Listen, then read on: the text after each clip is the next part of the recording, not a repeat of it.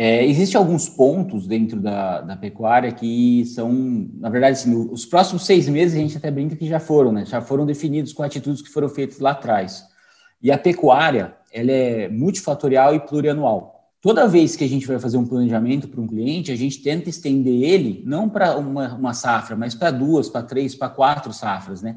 Tanto é que a vaca que eu estou protocolando desse ano, ela vai parir nessa safra, ela vai desmamar nessa safra ainda, mas eu vou pegar e esse animal vai ser abatido depois de duas safras, dependendo do sistema de produção, né? Agora, o que eu percebo que há uma falta é o objetivo financeiro, que é algo que a gente já até conversou, né, Maurício? É a questão de quanto que ele quer ganhar por ano ou por mês. Eu acredito que ainda falta essa definição do produtor entender que a propriedade dele tem que dar dinheiro, ela tem que dar lucro. Então, muitas vezes ele trabalha pensando no desempenho, né, nos índices, mas será que está sendo rentável?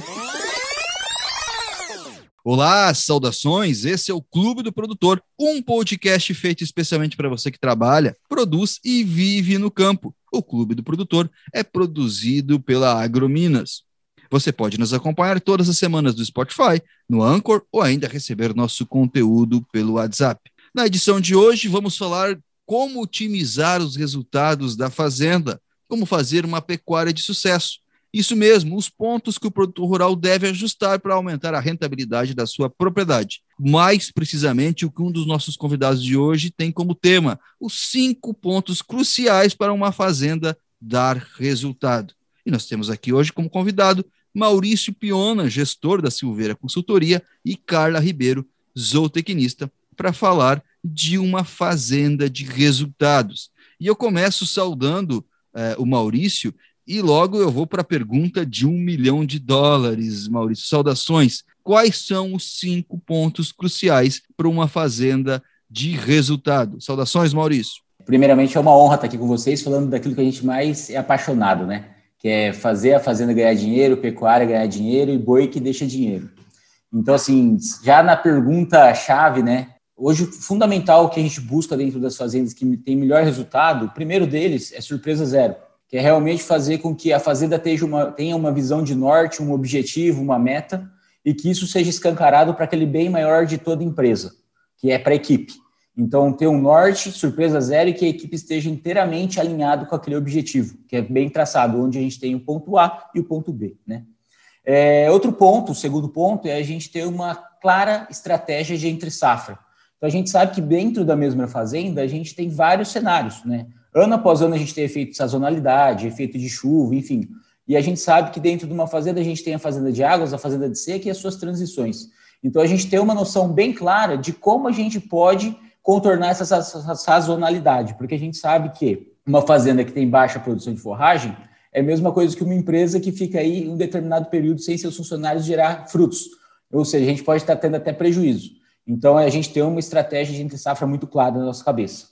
Outro ponto importante, a suplementação. Qual que é a suplementação que a gente vai usar, né? Junto com essa sazonalidade, com essa é, estratégia de entre safra e sabendo qual que é o nosso ponto B, né? A gente está no ponto A, a gente vai para o ponto B lá da surpresa zero. Qual que é o meu acelerador, o meu nível de suplementação que eu vou estar utilizando?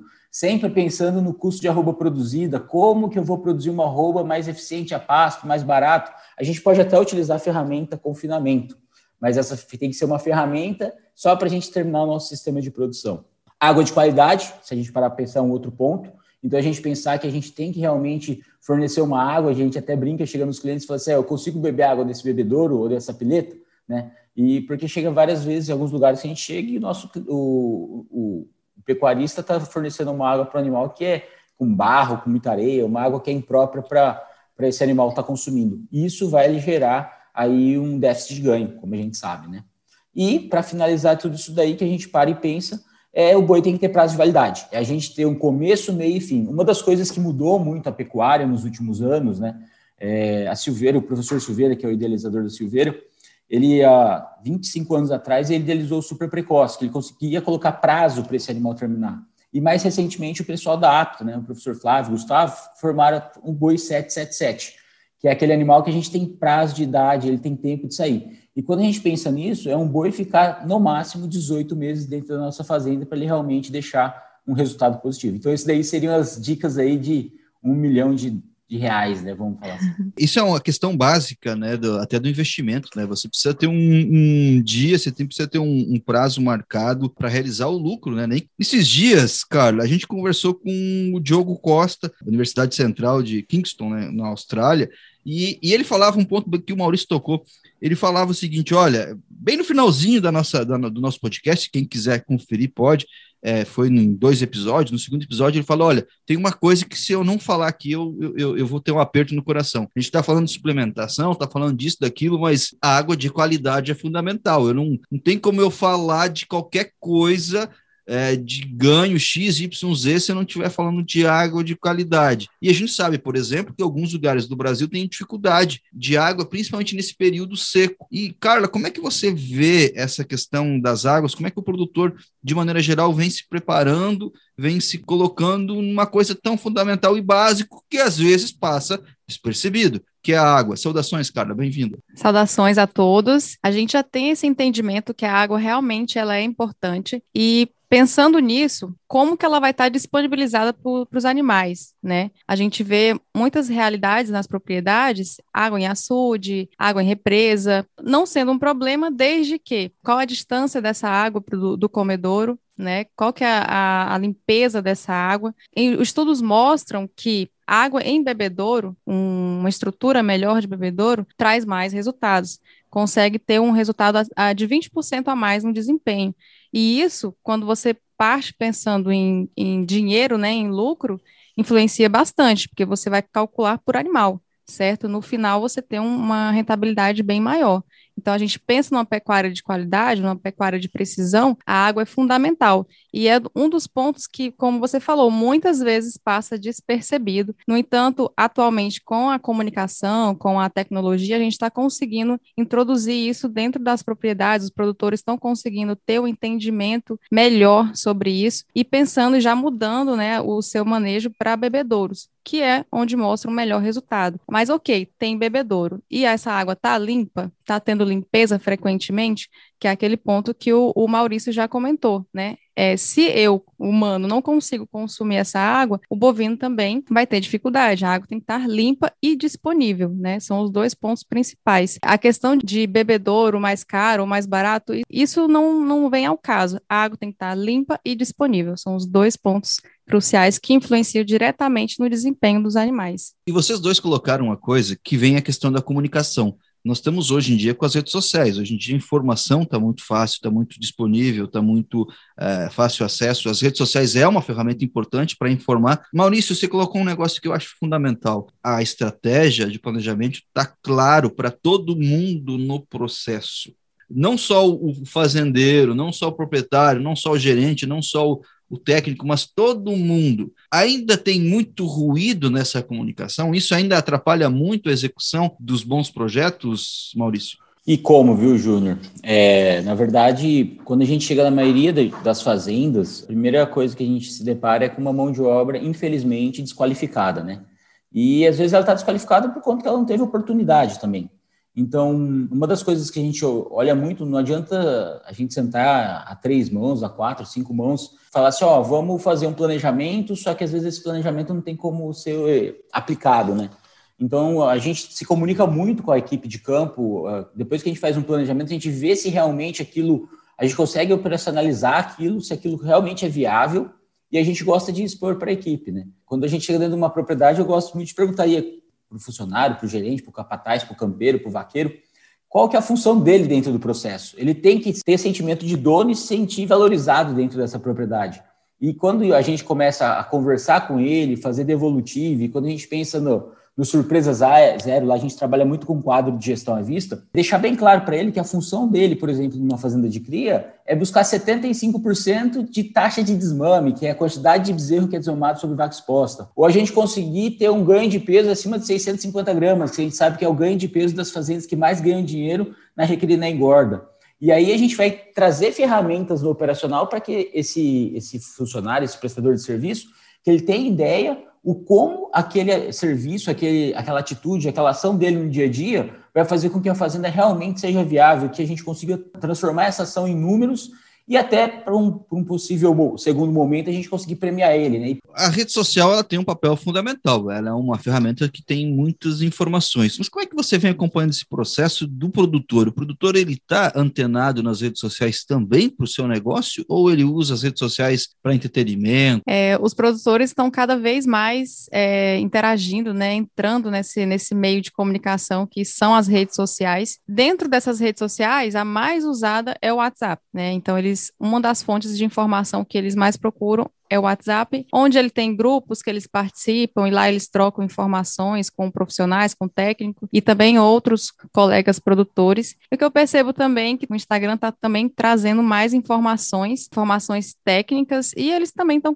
conseguindo migrar para o Instagram, que é uma Instagram outra. É bem visual, isso ajuda. Né? Exatamente. E o que eu estou percebendo, as informações que está indo assim no Instagram ou numa uma rede social mais visual, e claro que dentro de uma propriedade nada é receita de bolo. Então, assim, às vezes essas informações nem sempre são totalmente aplicáveis, né? É, cada propriedade tem a sua particularidade. Então, isso pode ajudar o produtor a ter um norte, né? A ter um, um parâmetro, mas ele também não pode é, levar isso como definitivo para a sua propriedade. Então, as redes sociais ela ajuda, mas ainda assim precisa de ter um acompanhamento mais preciso. Maurício, a gente estava falando aqui em off antes de começar dessa questão dos anos agrícolas. Parece que isso já é uma coisa naturalizada na agricultura, no agronegócio, que o, o 31 de dezembro para o 1 de janeiro, ele não é lá no 31 de dezembro. A mudança de ano é o calendário agrícola é uma coisa consolidada na cabeça dos produtores e isso tem uma influência muito grande no planejamento, porque muda muito a referência de um ano para o outro. Mas também esse planejamento, que é fundamental. A gente fala de surpresa zero, né, como um ponto-chave, e esse planejamento, ele, ele acontece por ano agrícola, o, o espaço é maior do que esse, eu preciso planejar uma, um tempo maior. Como é que é esse planejamento? A gente tem que olhar isso de 5, 6 anos para frente, ou a gente tem que ser um pouco mais imediatistas? É, Existem alguns pontos dentro da, da pecuária que são, na verdade, assim, os próximos seis meses a gente até brinca que já foram, né? Já foram definidos com atitudes que foram feitas lá atrás. E a pecuária, ela é multifatorial e plurianual. Toda vez que a gente vai fazer um planejamento para um cliente, a gente tenta estender ele não para uma, uma safra, mas para duas, para três, para quatro safras, né? Tanto é que a vaca que eu estou protocolando esse ano, ela vai parir nessa safra, ela vai desmamar nessa safra ainda, mas eu vou pegar esse animal vai ser abatido depois de duas safras, dependendo do sistema de produção, né? Então, sempre a gente tenta pegar e fechar a safra o, dentro do ano agrícola, do dia 1 de julho até o dia 30 de junho do ano subsequente. Então, sempre a gente fala que nem a gente começou agora a safra 21, 22, né? Então, se fosse para a gente falar, a gente desejaria agora feliz ano novo, feliz safra nova, né? E é o momento que a gente começa a colocar em prática alguns planos que a gente desenhou para essa safra, mas não significa que a gente começou esse plano há 10 dias atrás, há 15 dias atrás. A gente sempre começa lá atrás, bem antes, quando a gente pensa no planejamento a longo prazo, o como que a gente vai estar tá atuando em cada segmento de, dessa atividade pecuária, seja na cria, na recria, na engorda, qual que é o nível de suplementação que a gente vai estar tá utilizando, sempre é, de olho no mercado, sabe? Então, assim, ela é muito dinâmica. Como a gente, como eu já disse anteriormente, como ela é plurianual e multifatorial, a gente tem que estar tá revendo é, esse andamento com uma certa, uma certa frequência. Tanto é que a gente tem fechamentos mensais e fechamentos trimestrais, que a gente fala que é revisão de tendência de safra. Que é para a gente ver como que está sendo feito, o que está sendo feito, e o nosso planejado e o nosso realizado.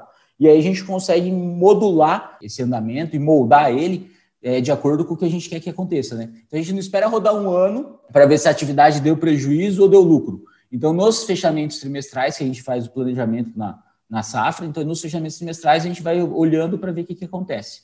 Então a gente sempre segmenta a safra em mensais, trimestrais e às vezes em algumas fazendas até semanais, para a gente conseguir ter o um número na mão para tomada de decisão o quanto antes.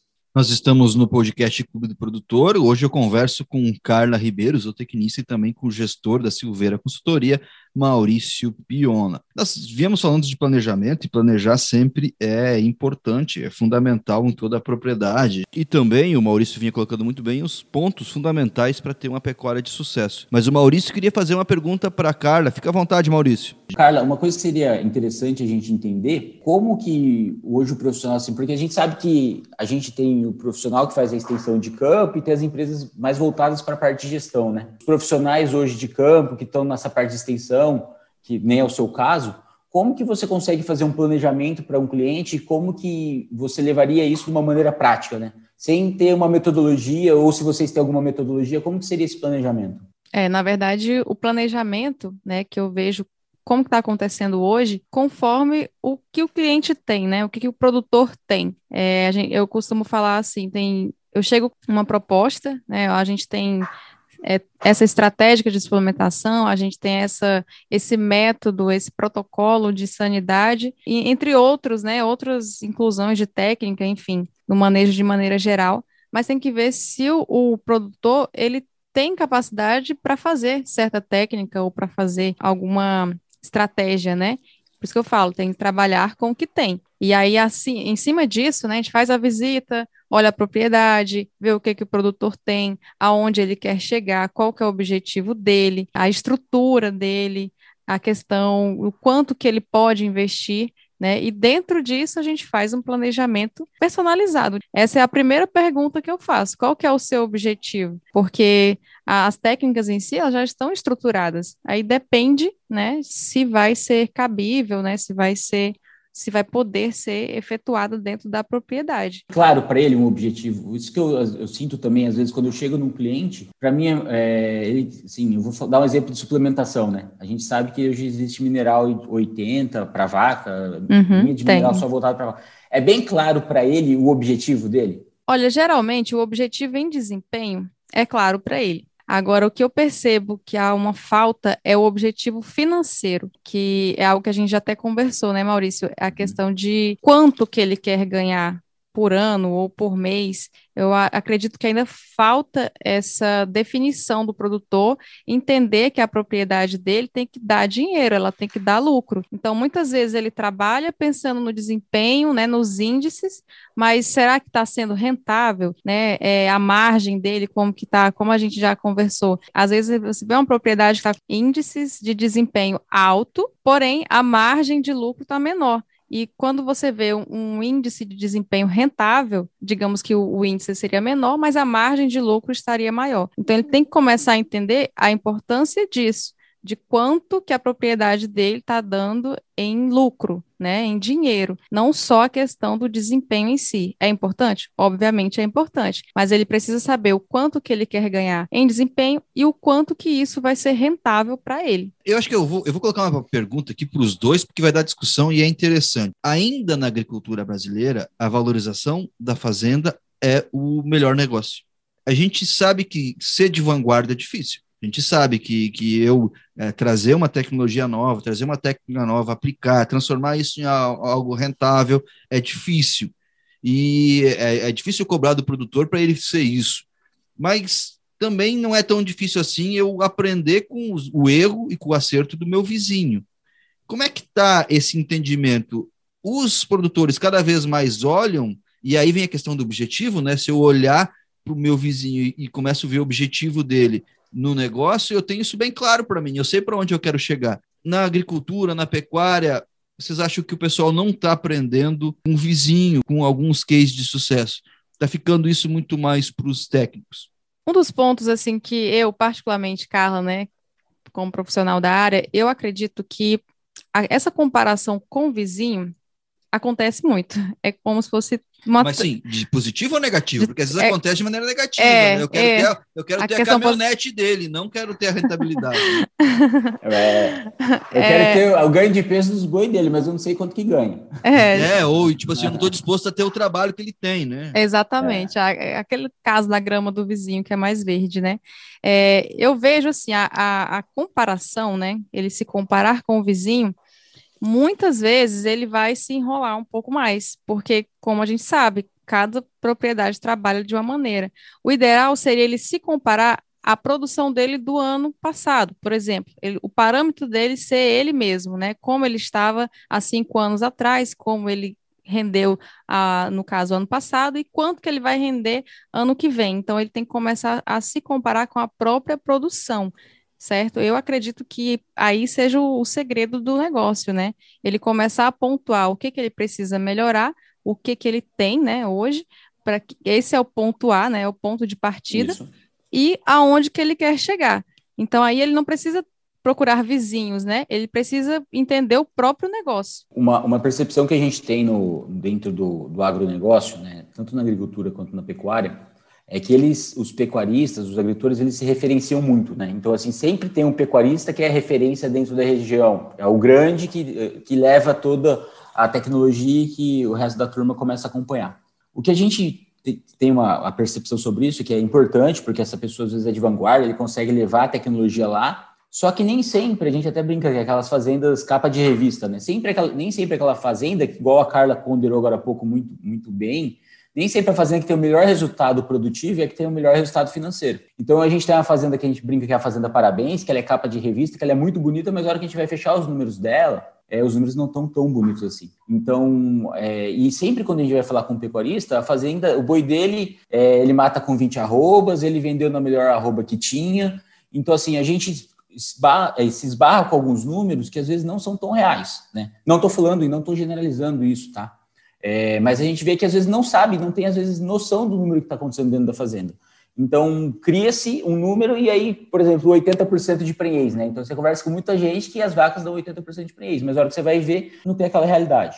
E dentro disso tudo, é, com o Instituto Integra, tudo, a gente criou o, o benchmarking, né? Que é o que? A comparação entre as fazendas. Que a gente sempre tem as fazendas de referência, que são as fazendas que mais ganham dinheiro, que são as fazendas top rentáveis, e aí entra aquilo, que é uma referência que seria um ponto B, e aí a gente sabendo onde está o nosso ponto A, é o que a Carla também comentou muito, muito de maneira muito inteligente, assim, ó, é onde que a gente está e qual que vai ser o meu ponto B. Eu não preciso ter o meu ponto B necessariamente o ponto B do meu vizinho, mas eu sei que se tem gente fazendo e tem gente ganhando dinheiro, eu posso fazer também, mas eu tenho que ser a, a, minha, a minha fazenda, a minha atividade tem que ser melhor ela que ela mesma ano após ano, sabendo que tem uma referência visão de norte. Muito bem. E para finalizar, suas considerações finais, sua despedida, Maurício, fica à vontade. Bom, gostaria de agradecer a oportunidade novamente. É, cada vez mais a gente tem observado que o pecuarista tem buscado número, é, a gente está passando por um, um, processo de sucessão familiar grande dentro da, da, da pecuária, da agricultura. Está entrando uma geração que, se o negócio não der dinheiro, ele vai vender a propriedade e às vezes não vai manter aquilo lá e ele vai querer investir em algum outro segmento. Né? Então, hoje mais do que nunca, a gente tem que ter o um número na mão para tomada de decisão. Quem não mede não evolui. É, eu fico, deixo um convite aqui para os próximos meses aí, no mês de agosto, setembro, a gente vai estar lançando o nosso fechamento da safra 2021. Então, eu fico convite, a gente vai fazer um evento é, online e acredito que vai, esses números vão poder ajudar muitos os pecuaristas, os agricultores aí a tomar o norte e ter um, uma visão futura aí de de como ele pode ganhar dinheiro dentro da pecuária. Carla? Bom, eu agradeço também a participação, é a segunda vez que eu estou gravando aqui, né? É... Já tem carteirinha, né? É verdade, de tem que ter uma foto. Livre no podcast. e agradeço, né, novamente. Eu quero é, finalizar falando assim que essas novas tecnologias, o que é estudado, o que procura aplicar dentro da propriedade, não é tentando acabar com a pecuária antiga, né? Até porque se a gente está do jeito que estamos hoje, é devido essa, o tradicionalismo, né? Como foi trabalhado até hoje. Então, assim, é parabenizar os produtores antigos, né? Que, que trouxeram a pecuária como ela está hoje, e também abrir a mente para que buscar melhorias através dessas novas técnicas. Então, seria uma união, seria uma junção que aí traria mais resultado, né? Porque cada dia mais a gente pensa é, na pecuária como um negócio, né? Como uma empresa e que visa lucro, né? E que dê resultado não só a fazenda em si, mas também para o produtor, né? O produtor ele tem que começar a ver o dinheiro caindo no bolso dele. Então, assim, nós profissionais da área, né, da, da área da, das agrárias, a gente está aqui justamente para ajudar, auxiliar o quanto, quanto máximo que a gente puder ajudar é nesse sentido, de melhorar a propriedade, trazer lucro para o produtor e assim fortalecer a pecuária né, no Brasil. Essa foi mais uma edição do Clube do Produtor, um podcast feito especialmente para você que trabalha, produz e vive no campo. Essa edição foi produzida pela equipe Agrominas e apresentada por mim, Júnior Grins, e eu contei aqui com Maurício Piona, uh, gestor de negócios da Silveira Consultoria, e também da Carla Ribeiro, zootecnista. Você pode acompanhar todas as semanas a gente no Spotify, no Anchor ou ainda receber nosso conteúdo por WhatsApp. E você pode mandar a sua participação, dúvida ou sugestão através do e-mail podcast@agruminasweb.com.br. Eu vou ficando por aqui e nos encontramos na próxima semana com mais um podcast Clube do Produtor. Até mais.